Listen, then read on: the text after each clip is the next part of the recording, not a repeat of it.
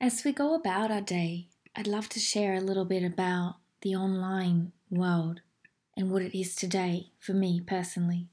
So many people have said that it's not a real world. But today, more than ever, we can see how it impacts our world offline. For every post and every judgment and every like and every comment creates an energy and that energy transpires into the way we interact in our everyday world, our motivation, our non motivation, our successes, our failures, our challenges, and so much more.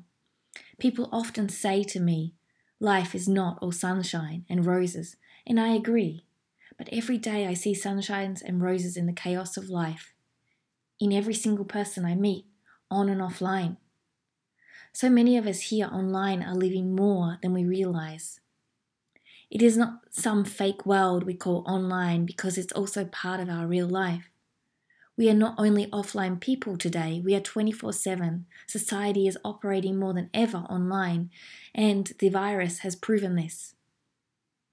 People too create footprints on how they react responsibly online and offline, the how we misappropriate, how we judge, how we shame, how we love, how we send kindness, how we share, how we build ourselves up. We create friendships. I have some of my best friends I've met online and never met in person these days that I can speak about anything that have helped me through some very difficult times. My friendships that are in Australia, I no longer get to see in person, but I can nourish these friendships by being online and connecting with them as I would in person in a conversation or a phone call. We are growing businesses and sharing our online skills here for everyone to learn. Once upon a time, you had to pay for that service to go into a school, into an institution, into a place of learning. Now we can go online and we can pay for it online, we get so much free stuff like on YouTube and the internet, in Instagram or Facebook to learn and grow and to become better people or to create business opportunity and networking. We don't have to go to meetings in person anymore. It's all possible because of this online world. I know myself I never would have learnt yoga, be able to become an author without the Instagram community. It has been one of the largest and greatest impacts in my life for me.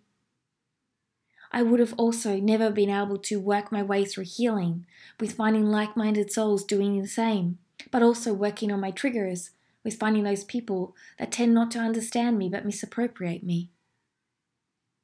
It's beautiful gift.